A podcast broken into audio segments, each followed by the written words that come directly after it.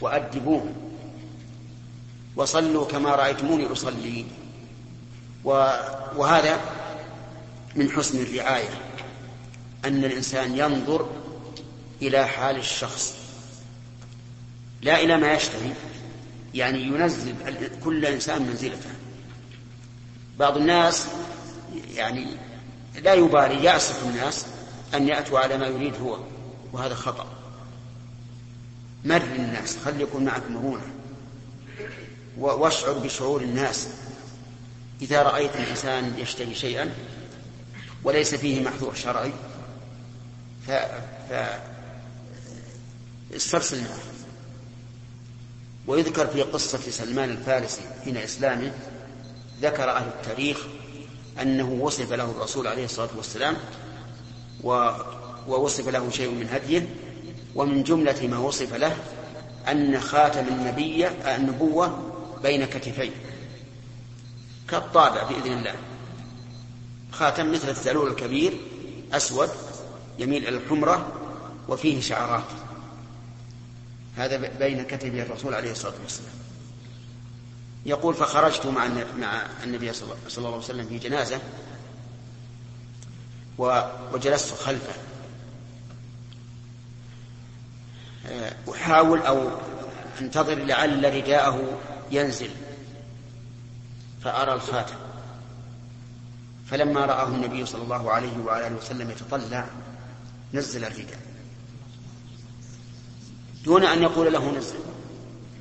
لأن لأن الرسول عليه الصلاة والسلام يحب أن يعطي كل إنسان ما يريد بشرط أن لا يكون فيه محذور شرعي. فهذه المسائل لو أننا نسلك. لو شيء ولو شيئا يسيرا منها في معاملة الناس حصلنا خيرا كثيرا. نعم. باب الرحلة في المسألة النازلة وتعليم أهله. حدثنا محمد بن مقاتل أبو الحسن قال أخبرنا عبد الله قال أخبرنا عمر بن سعيد بن أبي حسين قال حدثني عبد الله بن أبي مليكة عن عقبة بن, عن عقبة بن الحارث أنه تزوج ابنة لأبي إيهاب ابن عزيز فأتته امرأة فقالت إني قد أرضعت عقبة والتي تزوج. فقال لها عقبة ما أعلم أنك أرضعتني ولا أخبرتني فركب إلى رسول الله صلى الله عليه وسلم بالمدينة فسأله فقال رسول الله صلى الله عليه وسلم كيف وقد قيل؟ ففارقها عقبة ونكحت زوجا غيره. هذا فيه فوائد فقهية. وهي قبول شهادة المرأة الواحدة في الرضاع. لأن النبي صلى الله عليه وسلم قال له كيف وقد قيل. وقاس عليه العلماء رحمهم الله كل شيء لا يطلع عليه إلا النساء غالبا. كالذي يحدث في ليالي الزواج في أماكن النساء وكالولادة وما أشبه ذلك. وقالوا كل شيء لا يطلع عليه إلا النساء غالبا يكفي فيه شهادة امرأة ثقة. وفي أيضا آه، أن الإنسان إذا تبين له أن زوجته محرم له أخته من الرضاء أو عمته أو خالته وجب عليه الفراق. لكن هل يطلق أو يفسخ أو يفارق؟ نعم. يفارق. ولا فسخ ولا طلاق لأنه لا فسخ ولا طلاق إلا إذا صح أصل النكاح. وهنا تبين أنه لا لم يصح. وفي وفيه أيضا الرحلة إلى العالم في النازلة تنزل كما رحل عقبة. رضي الله عنه بن حارث إلى النبي صلى الله عليه وسلم في المدينة. أما الآن والحمد لله فقد كفينا الرحلات. بماذا؟ نعم بالهاتف. الهاتف الحمد لله. يعني بكل سهولة تتصل بالعالم إذا كان يتلقى الهواتف ويجيب وفي أيضا أن الرضاع يكفي فيه مرة واحدة لأن الحديث ليس فيه عدد بل هو مطلق. تقول انها أرضعت الرجل وزوجته وأخذ بذلك الظاهرية أخذوا بهذا الإطلاق وبإطلاق قوله تعالى وأمهاتكم اللاتي أرضعنكم. ولم يذكر عددا. والعلماء مختلفون في هذه المسألة على نحو ستة أقوال. وأقرب الأقوال إلى الصواب ما رواه مسلم عن عائشة رضي الله عنها قالت كان فيما أنزل من من القرآن عشر رضعات معلومات يحرمنا. فنسخن بخمس معلومات. فتوفي رسول الله صلى الله عليه وعلى آله وسلم وهي فيما يتلى من القرآن. وعلى هذا فالرضاع المحرم خمس رضعات ولكن ما هي الرضعة اختلف العلماء. هي المصة أو إطلاق الثدي أم ماذا؟ فقال بعضهم هي إطلاق الثدي. وقال بعضهم هي المصة لما راه مسلم لا تحرم المصة ولا المصتان. ولا الإملاجة والإملاجتان. وقيل بل لا بد من الانفصال. ثم الذين قالوا بالانفصال هل يشترط أن يرجع عن نعم هل يشترط أن يكون رجوعه للمرة الثانية بعد زمن بعيد يعد منفصلا عن الأولى أو لا يشترط؟ وهل يشترط أن يكون أطلق الثدي باختياره أو بغير اختياره؟ فمن العلماء من قال لا يشترط أن يطلق الثدي باختياره وأنه لو رجع عن قرب فهي واحدة. وعلى هذا فإذا مص مصة أو مصتين ثم ندسناه. وش يعمل؟ يطلق الثدي. أو قرقشنا له بال ب... إيش؟ بالقرقوش. نعم. فأطلق. يعتبر واحد. وقيل لا بد أن يطلقه باختياره. وأقرب الأقوال ما ذهب إليه شيخنا عبد الرحمن بن سعد رحمه الله أنه لا بد من انفصال الرضعة الثانية عن الأولى بحيث يكون بينهما مدة لا تعتبر متصلة بما قبلها. وقال إن الرضعة بالنسبة للبن كالوجبة بالنسبة للطعام فالإنسان له وجبة غداء وجبة عشاء وما أشبه ذلك. وهذا القول هو أرجح الأقوال فيما نرى. وهو لكن هل نقول هو أحوط أو لا؟ لا لا تقول لا ولا إيه. هو أحوط من وجه وهو أيسر يعني من وجه آخر. مثلا الرضاعة يترتب عليه تحليل وتحريم. هو أحوط من جهة إيش؟ من جهة التحليل. يعني حل كشف المرأة للرجل وكونه محرم يسافر بها ويخلو بها. الأحوط أن نقول بأن الرضعة لا بد أن تنفصل عن الأخرى. ومن جهة تحريم النكاح أين الأحوط؟ أن نقول أن الرضعة لا تنفصل وأنه بمجرد إطلاق الثدي يثبت التحريم. لكن ما دام المسألة ليس فيها شيء قاطع فالأصل عدم ثبوت حكم الرضاع. هذا الأصل. ما دام المسألة ما فيها شيء فاصل بين آراء العلماء فالأصل عدم ثبوت أحكام الرضاعة فهذا هو أقرب المسألة. وفي أيضا في هذا الحديث يقول ما أعلم أنك أرضعتني كيف يقول ما أعلم أنك أرضعتني وهل أحد يدعي أن الرضيع يعلم من الأرضعة آه. يعني معناه ما ثبت عندي بالشهادة ولا بقولك أنت. يعني لا أحد أعلمني ولا أنت أخبرتني.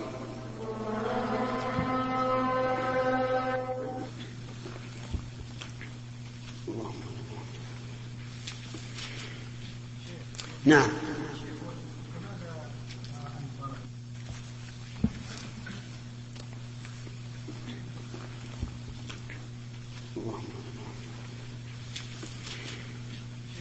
نعم.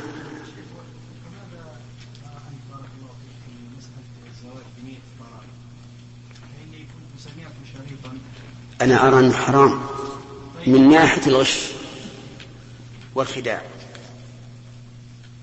وأرى أيضا أنه بناء على ما حصل أنه يجب أن لا يكتب الجواز حتى وإن كان الإنسان يرى الجواز يعني مشكلة. هذه يعني يروح الناس يزنون بس. ما له غرض بالسفر. لكن هذه المسألة ربما يفتي به عالم من العلماء يجي إليه طالب يقول أنا طالب الآن مثلا في البلاد هذه أبقى, أربع سنين. وأنا عجزت تصبرت تصبرت لشهر شهرين ما, ما أستطيع. فهل تأذن لي أن أتزوج؟ هذه ربما فتوى خاصة يمكن. لكن فتوى منشورة يتلقفها الإنسان الفاسق واللي ما يخاف الله وال... شيخ لأني سمعت شريط آه، مع نفس الشيخ الألباني ونقل الذي تكلم مع الشيخ. قال وهذا ما يفتي به الشيخ آه، بن باز الشيخ ابن عثيمين. نعم. ثم تكلم الشيخ الألباني وقال ونعم الشيخان هما ثم رد بكلام طويل قال يعني أنكر على كلمة لفظ الطلاق. قال نعم. طيب ولماذا بالضبط السؤال يوجه بنية الطلاق؟ لماذا هذه الزيادة؟ الرجل يتزوج إن شاء طلق وإن شاء أمسك ولنفرض أنه أراد أن ينوي الطلاق. ثم لم يطلق بعد ذلك. هل نعم. نجبره على الطلاق؟ قال النية ليست لها أي دخل. نعم. إيه لكن هم هم مصممين على أنه بيطلق لأسباب اجتماعية أو أسباب حكومية أو ما أشبه ذلك. عازم يطلق. ولا معلوم الإنسان كل إنسان يتزوج امرأة وهم هم معناها إن إنها لازم تبقى معه إلى يوم القيامة. هو إن إن إن رضي بقي إن جمع الله بينهما بقي وإلا تركه.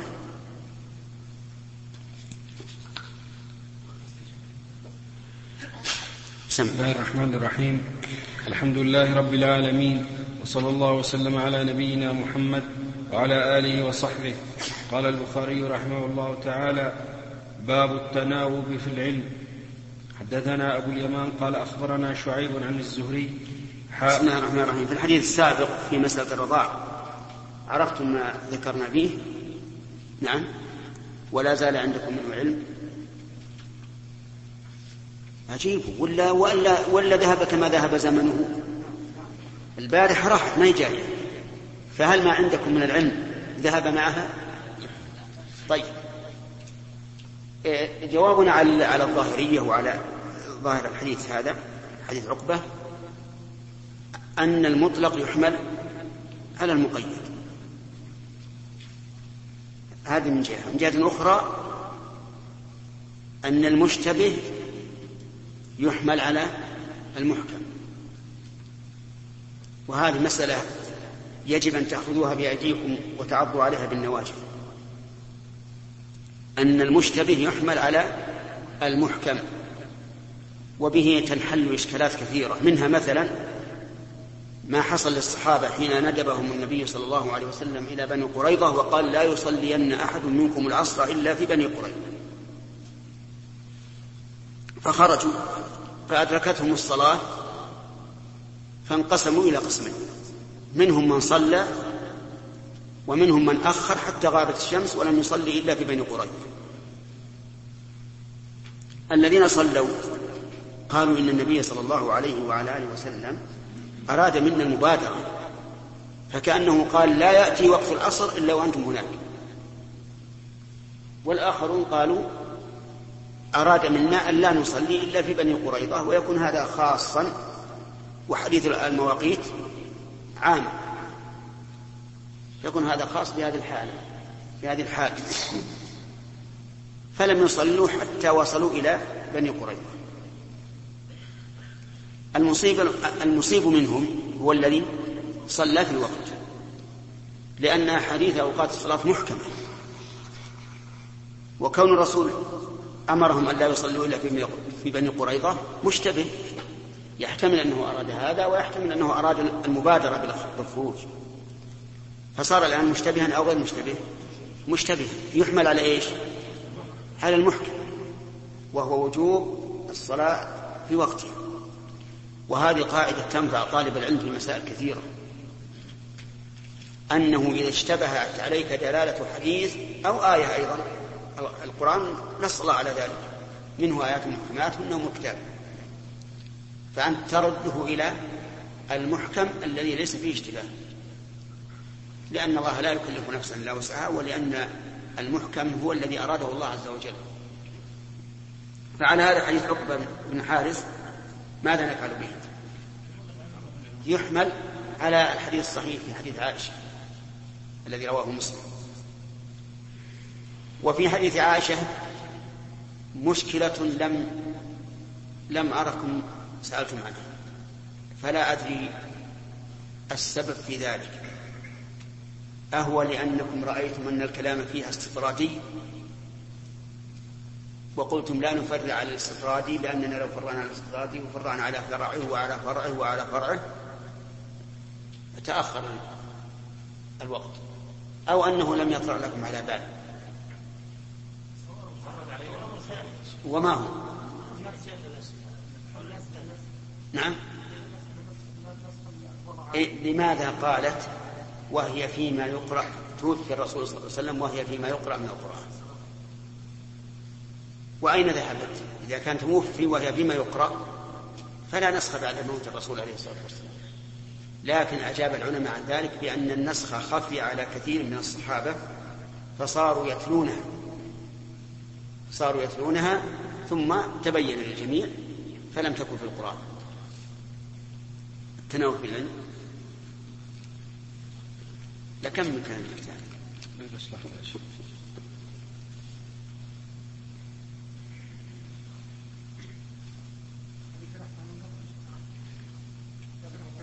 هل كل الموجودين كانوا عندي حين شرحتها؟ شرحتها؟ طيب. يا شيخ انتهى الشرح امس البارحة. وانتهى الوقت نعم. مع الأذان يا شيخ. تفضل. باب التناوب في العلم. حدثنا أبو اليمان قال أخبرنا شعيب عن الزهري حاء قال أبو عبد الله وقال ابن وهب أخبرنا يونس عن ابن شهاب عن عبيد الله بن عبد الله بن أبي بن أبي ثور عن عبد الله بن عباس عن عمر أنه قال كنت أنا وجار لي من الأنصار في بني أمية بن زيد وهي من عوالي المدينة وكنا نتناوب النزول على رسول الله صلى الله عليه وسلم ينزل يوما وأنزل يوما فإذا نزلت جئته بخبر ذلك اليوم من الوحي وغيره وإذا نزل فعل مثل ذلك فنزل صاحبي الأنصاري يوم نوبته فضرب فضرب بابي ضربا شديدا فقال أثمه؟ ففزعت فخرجت إليه فقال قد حدث أمر عظيم. قال فدخلت على حفصة فإذا هي تبكي فقلت طلقكن رسول الله صلى الله عليه وسلم. قالت لا أدري. ثم دخلت على النبي صلى الله عليه وسلم فقلت وأنا قائم أطلقت نساءك؟ قال لا. فقلت الله أكبر. هذا التناول في العلم جائز يعني يجوز للإنسان أن يتفق مع صاحب الله يحضر الدرس يوما وصاحبه يوما آخر ويأتي له بما سمع. وهذا في قوم عندهم من الحافظة ما يحفظ ما ما وقع. أما في وقت الحاضر فالحافظات ضعيفة لكن جاء الله ببدلها والحمد لله. وهي المسجلات. فالمسجلات الآن تكفي عن التناول. يأتي صاحبه بالمسجل ثم يسمع الآخر كل ما في المسجل. وهذه من نعمة الله عز وجل. وفي هذا دليل على قبول خبر الواحد. في نقل الأخبار الدينية. وذلك لأن حق الله عز وجل مبني على التسامح. وأما في الحقوق المالية فقد قال الله تعالى واستشهدوا شهيدين من رجالكم فإن لم يكونا رجلين فرجل وامرأتان ممن ترضون من الشهداء. وفيه أيضا فيه أيضا عظمة ما حدث من فراق النبي من اعتزال النبي صلى الله عليه وسلم نساءه لأنه آلى منهن شهرا واعتزل اعتزلهن. ف... فشق ذلك على المسلمين.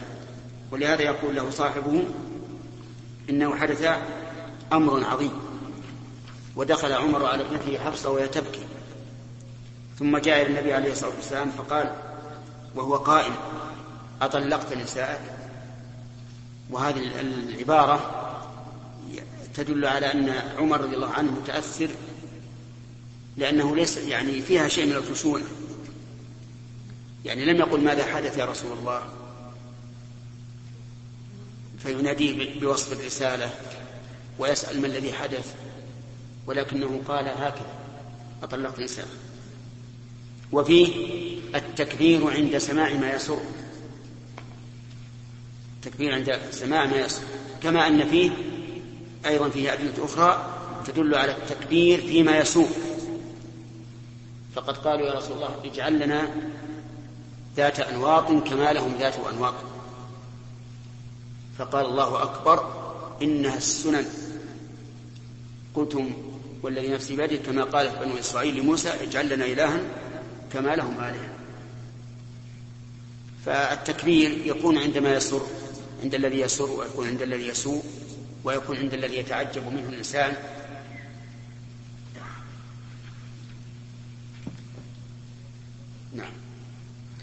باب الغضب في نعم كيف التصفيق؟ إذا جاءك ما يسركم تصفت لا ما يحدث. ما سمعنا أحد بهذا. نعم؟ لا هذا لهو له. يفعلونه لهوا نعم.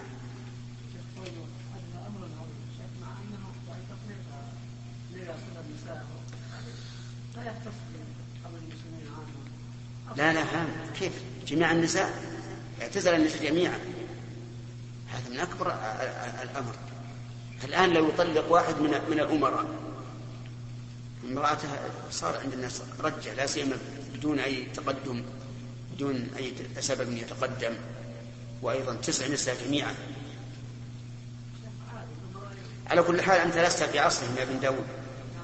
ولذلك هذا الأمر في نظرك هين. وليس أمرا عظيما أما هم عندهم حدث عظيم عظيم ولهذا جاء الرجل فزعا يضرب الباب بشدة وقام عمر فزعا وذهب إلى الرسول مسرعا لم يتأخر. فالأمر عظيم لو كنت في ذلك الوقت تعيش تلك اللحظات الرهيبة.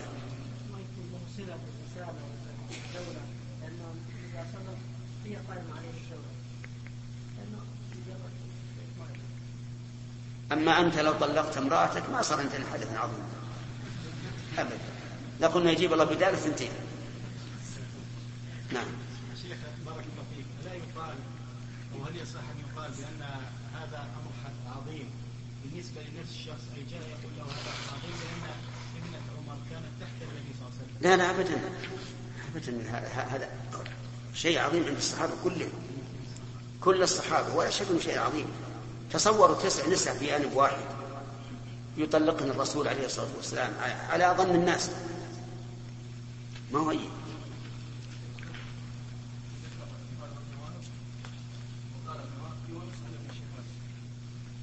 أخبرنا يونس.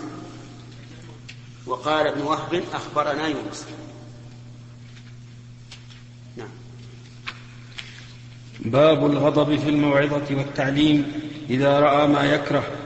حدثنا محمد بن كثير قال أخبرنا سفيان عن ابن أبي خالد عن قيس بن أبي حازم عن أبي مسعود الأنصاري أنه قال قال رجل يا رسول الله لا أكاد أدرك الصلاة مما يطول بنا فلان فما رأيت النبي صلى الله عليه وسلم في موعظة أشد غضبا من يومئذ. فقال أيها الناس إنكم منفرون فمن صلى بالناس فليخفف. فإن فيهم المريض والضعيف وذا الحاجة. نعم هذا أيضا هذا فيه الغضب. لأن النبي عليه الصلاة والسلام غضب غضبا أشد ما رآه الراوي أبو مسعود الأنصاري رضي الله عنه. وقول لا أكاد أدرك الصلاة مما يطول بنا يعني معناه لا أكاد أطيقها. يعني لا أكاد أدرك إطاقتها. من أجل طوله. وفيه وفيه أن الإنسان ينبغي له أن يستجلب الناس ويستعطف الناس ويتألف الناس في أمور الدين وأن لا ينفرهم. لأنهم إذا نفروا كان هو السبب في نفورهم عن دين الله. وإذا استجلبهم واستألفهم كان هو السبب في محبتهم لدين الله وقربهم. استدل بهذا الحديث النقارون. أتعرفون النقارون؟ من؟ الذين ينقلون الصلاة نقل الغراب. وقالوا إن الرسول صلى الله عليه وسلم قال من صلى بالناس فليخفف فإن فيهم المريض والضعيف وذا الحاجة قالوا إحنا لنا اشغال دكاكين تنتظرنا. نريد أن نفتح الدكاكين أو سيارات أو ما أشبه ذلك. فلا فأنت أيها الإمام اقتصر على أدنى الواجب. ولكنه لا دليل له في ذلك. لأننا نقول المراد بالتخفيف ما طابق السنة. وقد قال أنس بن مالك رضي الله عنه ما صليت وراء إمام قط أخف صلاة ولا أتم صلاة من النبي صلى الله عليه وسلم. ما صليت أخف صلاة. إذن فصلاة الرسول خفيفة أو ثقيلة؟ خفيفة فنقول الخفيف المراد بالتخفيف ما وافق السنة. وأما ما زاد على ذلك فهو الذي نهى عنه الرسول صلى الله عليه وعلى آله وسلم. ثم لو قال من يحب التثقيل السنة جاءت بقراءة الطور في المغرب والدخان والمرسلات والأعراف. وهذا إمام يقرأ كل ليلة بسورة الأعراف. ويقول قرأ بها الرسول. ماذا نقول؟ نقول أخطأت السنة. لم يكن الرسول صلى الله عليه وسلم يداوم عليها قطعا. بل صح عنه أنه يقرأ بالمرسلات ويقرأ بالدخان قرأ بالطور. وغالب ما يقرأ بقصار المفصل فإذا من استدل بهذا على التثقيل على الناس قلنا لا دلالة لك فيه. ومن استدل بهذا الحديث حديث ابن مسعود على التخفيف قلنا لا دلالة لك. ولهذا كان لزاما على الإمام أو غير الإمام أن يتتبع سنة الرسول صلى الله عليه وسلم ويأتي بمثلها حتى يحصل له تمام الاتباع. خالد. الصلاة؟ قالوا لا نريد الصلاة ولكن نريد من الإمام أن يبكر بعد الأذان. نعم. ينزل خمس دقائق سبع دقائق ثم يقيم نعم. أي ينظر بقية أهل المسجد. أقول ينظر ويفرق أيضا بين الصلاة التي لها راتبة قبلها والتي ليس لها راتبة. محجوب.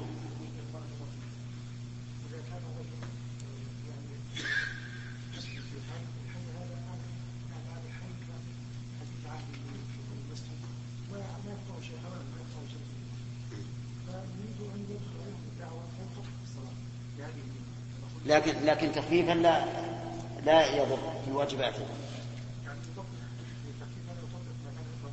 لا أقول هذا التخفيف الذي تريد تخفيف لكن يعني لا بد يأتي بالواجبات. الطمأنينة مثلا تسبيح. نعم.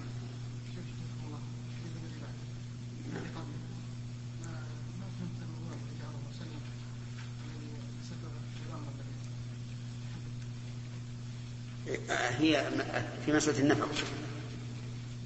في مسألة النفقة كنا يريدنا رضي الله عنه أن النفقة يعني الوافرة. والرسول عليه الصلاة والسلام تعرف أنه ليس من ممن عنده أو ممن يكنز المال. نعم. حلف عليه حلف آل منهن أنه ما أن يعتزلهن شهرا كاملا. حدثنا عبد الله بن محمد قال حدثنا أبو عامر قال حدثنا سليمان بن بلال المديني عن ربيعة بن أبي عبد الرحمن عن يزيد مولى المنبعث عن زيد بن خالد الجهني أن النبي صلى الله عليه وسلم سأله رجل عن اللقطة فقال اعرف وكاءها أو قال وعاءها وعفاصها ثم عرفها سنة ثم استمتع بها فإن جاء ربها فأدها إليه. قال فضالة الإبل. فغضب حتى احمرت وجنتاه أو قال احمر وجهه فقال وما لك ولها معها سقاؤها وحذاؤها ترد الماء وترعى الشجر فذرها حتى يلقاها ربها. قال فضالة الغنم قال لك أو لأخيك أو للذئب. نعم. اللقطة يعني المال الضائع كالدراهم مثلا. قال اعرف وكاءها أو قال وعاءها وعفاصها. الوكاء يعني الخيط الذي تربط به. والعفاص صفة الشد.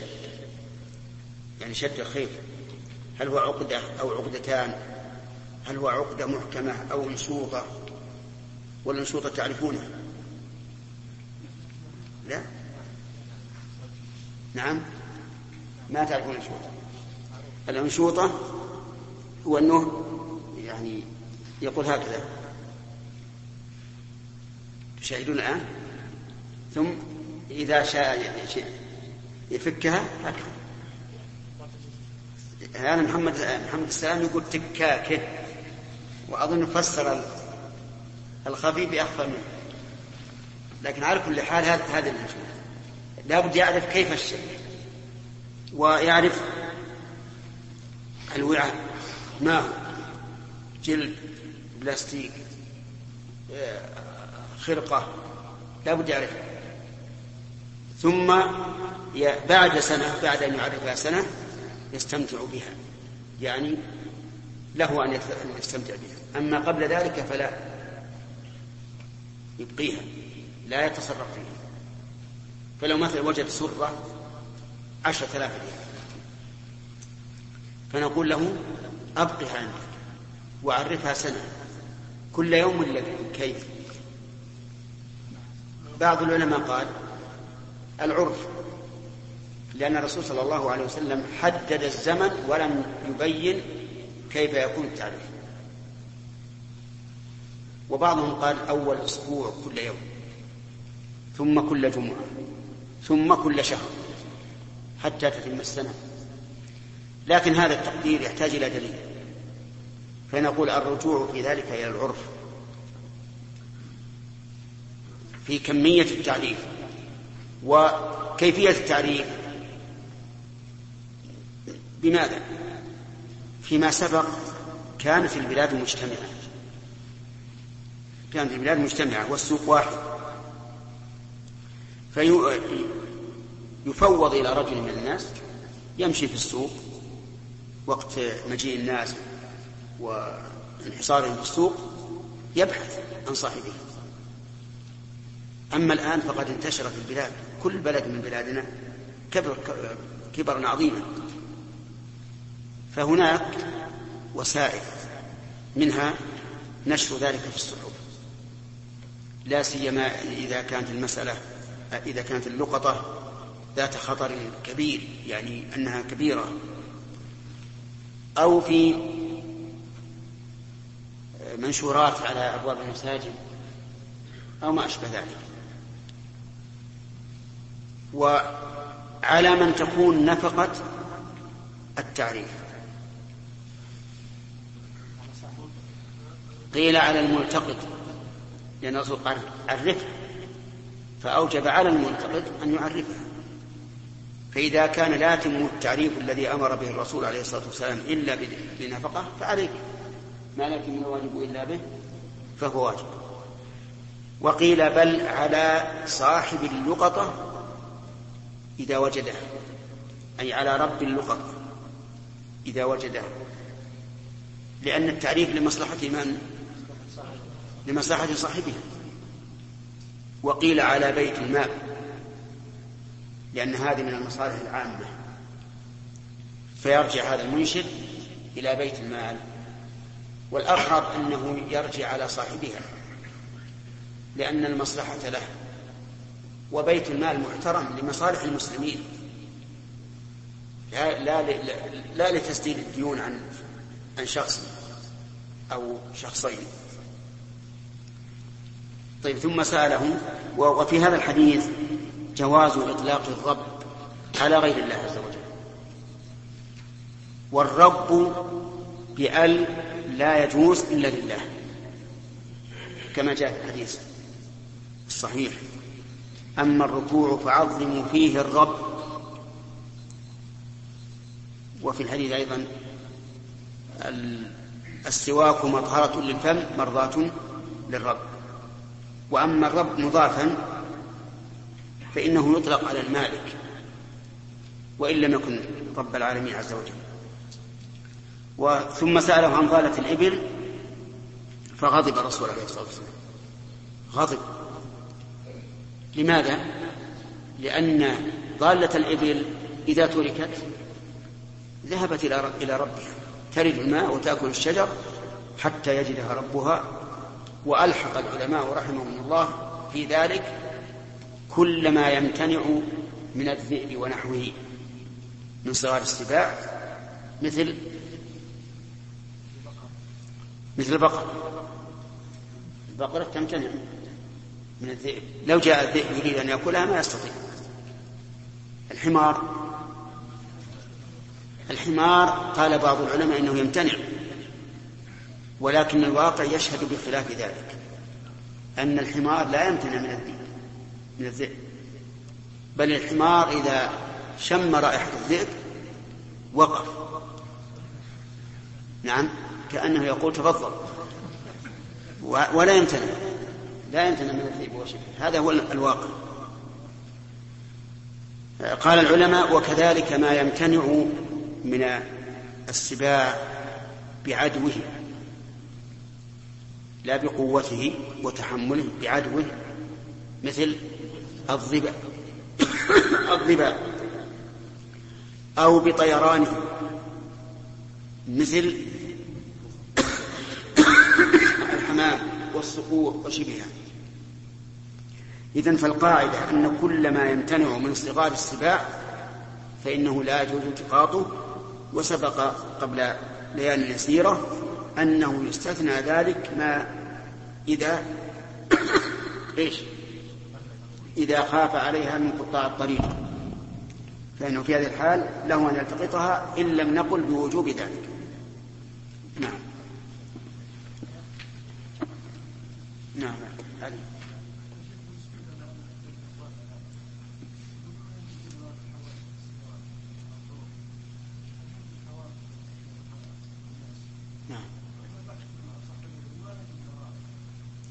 أن تقول ضحايا ولا يذبح ناس أنا ما عرفت الضحية إلا ما يذبح تقربا إلى الله تعالى في عيد الأضحى. لأن هذه كلمة يطلقها ناس كثيرا الآن. نعم. ضحايا. الناس إذا ماتوا بالحوادث كضحايا نعم.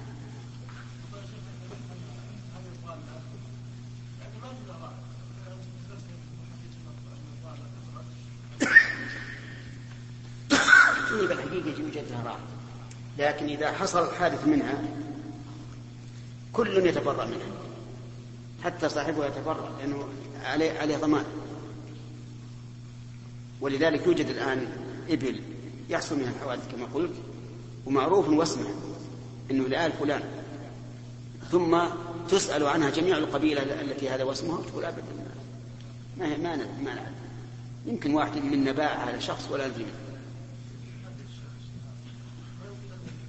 والله التفاجئ بارك الله فيك من هذا أن لا يسأل الإنسان في, في, في الليل. أن لا يسأل. أو في, في المنعطفات. أو في المنخفضات. أو في المرتفعات. الخطأ أحيانا يكون مركبا. ليس من البعيد فقط.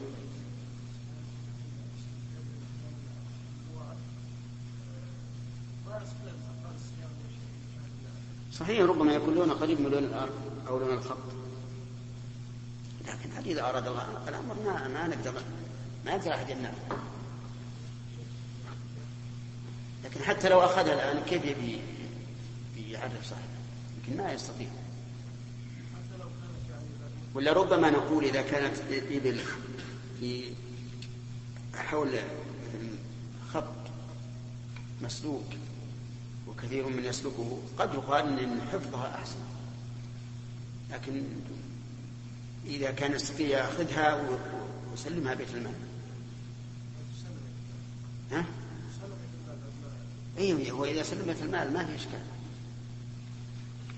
نعم. نعم. وقعت نعم. وعلم أن هذه النقطة لو بقيت سنة كاملة لانخفضت قيمتها انخفاضا عجيبا فأراد أن يتجر بها أو أن يحولها إلى معدن آخر. لا ما يجوز التجار بها هذا لا يجوز التجار بها لكن يجوز أن يبيعها ويحفظ قيمتها. إذا كان يخشى من فساده فلا بأس بل يجب عليه أن يبيعه ويحفظ القيمة في جماعة المسجد يعني إذا كانوا يقدمون على الناس في الصلاة إذا اتفقوا جميعا نعم حتى على إذا اتفق أكثر أهل المساجد على مقدم الوقت حين الأذان يعطون وش والناس هذا بارك الله فيك. إحنا نتكلم عن المسألة عموما. إذا كان فيه من توجيهات من من ولاة الأمور بأن يكون وقت الإقامة كذا وكذا فهذا يتبع ما لم يكن معصية يعني الآن عندهم مثلا توقيت معروف. يكونوا إيش؟ يكثرون يتعجلون نعم. هو قد هو الواقع إنه أخف. ولهذا تجد المسجد اللي يبكر يكون عنده جماعة كثيرة.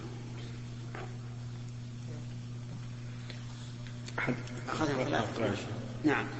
حدثنا محمد بن العلاء قال حدثنا أبو أسامة عن بريد عن أبي بردة عن أبي موسى أنه قال سئل النبي صلى الله عليه وسلم عن أشياء كرهها فلما أكثر عليه غضب ثم قال للناس سلوني عما شئتم. قال رجل من أبي؟ قال أبوك حذافة. فقام آخر فقال من أبي يا رسول الله؟ فقال أبوك سالم مولى شيبة. فلما رأى عمر ما في وجهه قال يا رسول الله إنا نتوب إلى الله عز وجل.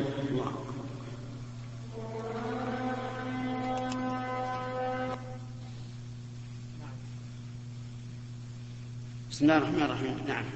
حدثنا محمد على اقرأ. قال البخاري رحمه الله تعالى حدثنا محمد بن العلاء قال حدثنا أبو أسامة عن بريد عن أبي بردة عن أبي موسى أنه قال سئل النبي صلى الله عليه وسلم عن أشياء كرهها فلما أكثر عليه غضب ثم قال للناس سلوني عما شئتم. قال رجل من أبي؟ قال أبو حذافة. أبوك. قال أبوك حذافة. فقام آخر فقال من أبي يا رسول الله؟ فقال أبوك سالم مولى شيبة. فلما رأى عمر ما في وجهه قال يا رسول الله إنا نتوب إلى الله عز وجل. هذا الحديث فيه من الفوائد الغضب عند السؤال والتعليم لكن إذا كان له سبب إذا رأى ما يكره مثل أن يسأل عن شيء عن أشياء آه، لا ينبغي السؤال عنها.